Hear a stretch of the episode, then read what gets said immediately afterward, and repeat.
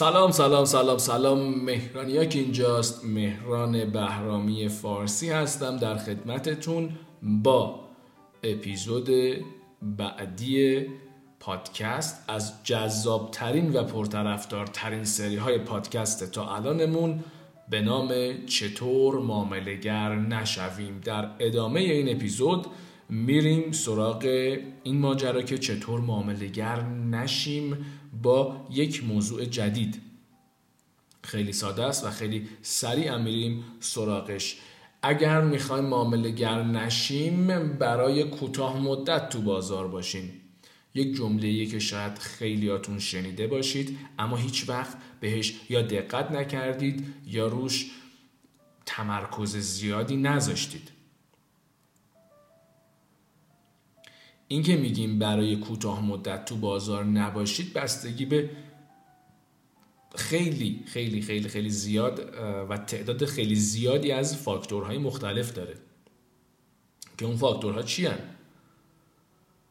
بله، یکیش تایم فریمه.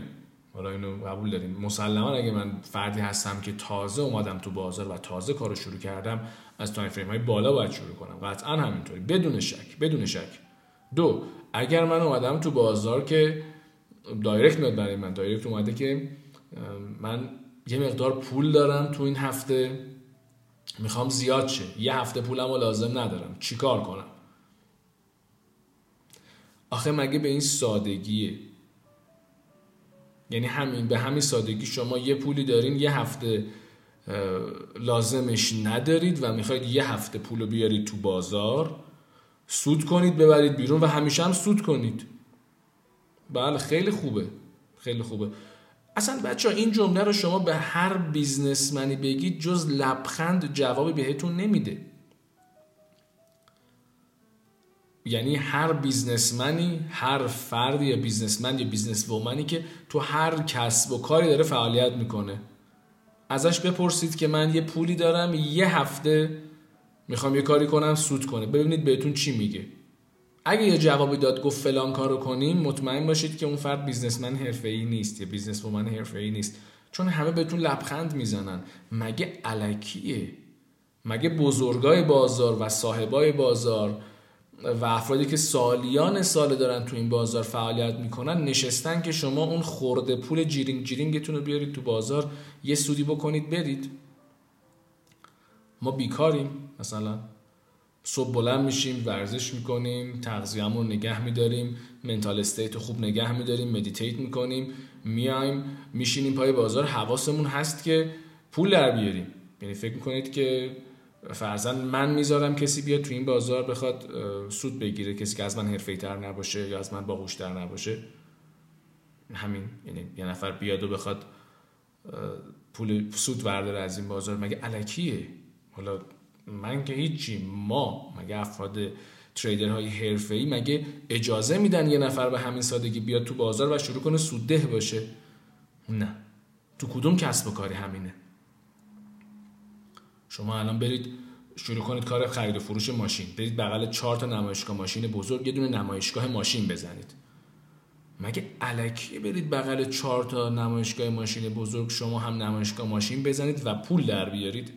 اصلا مگه شدنیه؟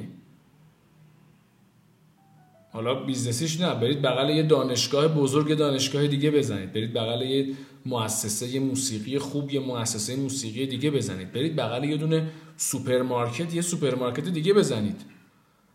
مگه به همین سادگی فعالیت کردن؟ نمیگم نمیشه، دارم میگم سخته. خب چه ربطی داره حالا؟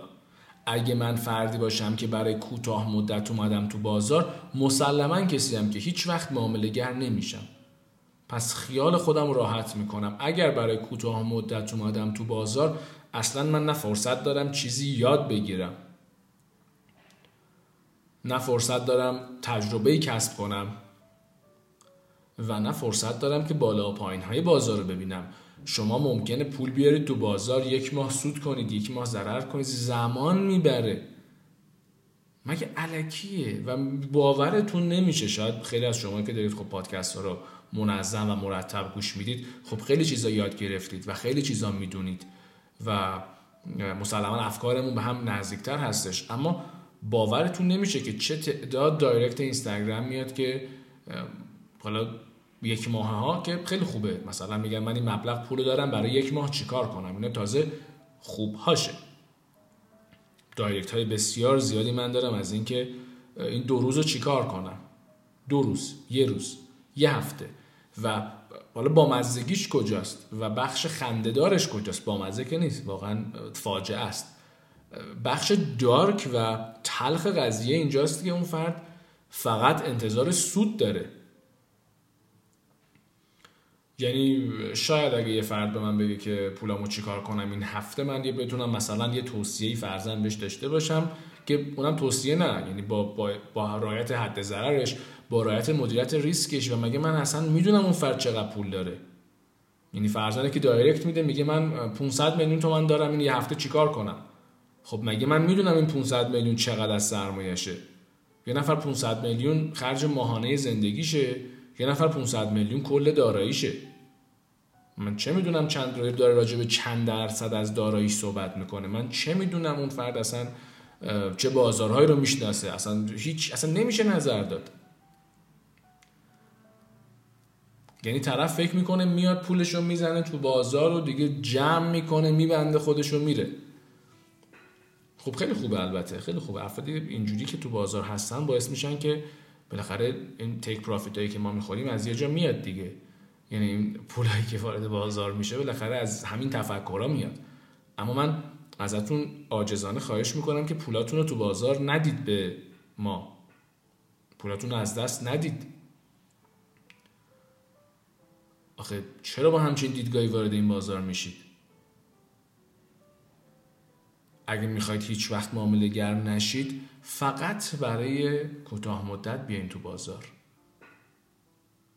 در غیر این صورت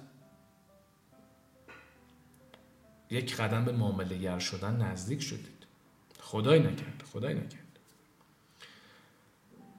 این اپیزود اینجا به پایان میرسه. امیدوارم که براتون مفید بوده باشه. یادتون نره و فراموش نکنید که حتما حتما حتما حتما ما رو با دوستاتون به اشتراک بذارید و این اپیزود رو برای افراد مختلف و دوستاتون که تو این زمینه هستن یا حتی شاید هم تو این زمینه نباشن، علاقه‌مند باشن، بفرستید که افراد بیشتری به ما دسترسی داشته باشن. امیدوارم که کماکان خوب و خوش و سرحال باشید. تا اپیزود بعدی، چاو.